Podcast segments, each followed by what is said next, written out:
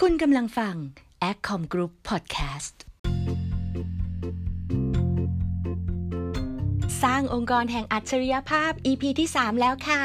2 EP ที่ผ่านมาเราเริ่มเห็น blind spot หรือว่าจุดบอดของพฤติกรรมบางอย่าง ที่ทำให้ผู้นำกลายเป็นตัวหาร โดยไม่ได้เจตนานะคะ ใน EP นี้จะคุยกันเรื่องการพัฒนาตนเองให้เป็นผู้นำตัวคูณ และก็จะชวนคุณเข้าแลบ เอ๊ะ เกี่ยวกันตรงไหน ไปฟังกันค่ะ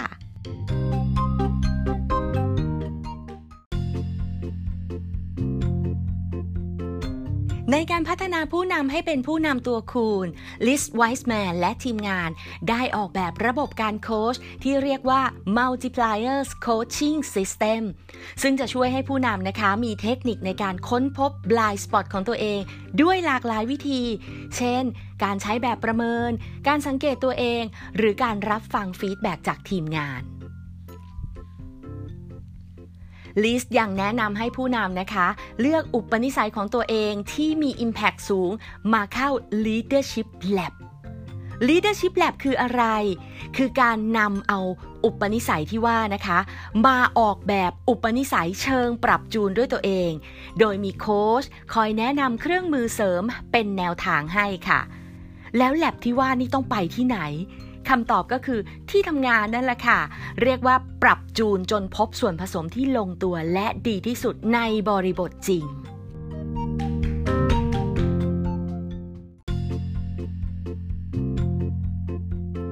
การทำ Leadership Lab โดดเด่นมากตรงที่แม้เวลาจะผ่านไปนะคะ บริบทเปลี่ยนทีมงานเปลี่ยนสถานการณ์เปลี่ยนไป ผู้นำก็ยังสามารถนำเทคนิคต่างๆ เหล่านั้นไปใช้ได้ด้วยตัวเอง ซึ่งหมายความว่าผู้นำจะสามารถ multiply intelligence ของทีมใดก็ได้ค่ะ และเมื่อทำอย่างต่อเนื่องก็จะช่วยสร้างให้เป็นวัฒนธรรมแห่งการเพิ่มพูนอัจฉริยภาพขององค์กร ลองคิดดูนะคะ ถ้าทีมของเรามีแต่คนเก่งๆ แต่ว่าเรากลับทิ้งขว้างสมองที่ฉลาด ทิ้งขว้างความสามารถของเขา ท้ายที่สุด ทีมหรือองค์กรของเราก็จะกลายเป็นเวสต์แลนด์ ดินแดนแห่งความสูญเปล่า หรือพูดภาษาง่าย ๆ ก็คือเสียของนั่นแหละค่ะ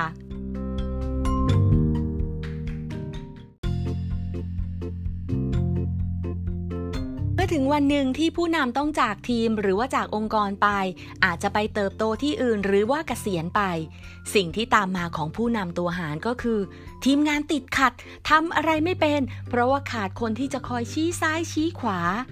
ในขณะที่ผู้นำตัวคูณจะจากไปอย่างงอกงามค่ะ หมายความว่าเขาได้ส่งเสริมให้ทีมนั้นได้พัฒนาอัจฉริยภาพอยู่เสมอ ทีมจึงเก่งขึ้นและงอกงาม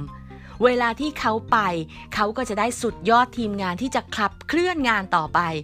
ส่วนตัวเขาเองนะคะก็จะเป็นที่รักที่เคารพให้คิดถึงอยู่ตลอด เรียกได้ว่าทิ้งผลงานไว้แล้วก็ยังได้ชื่อเสียงและบารมีให้กับตัวเองด้วยค่ะ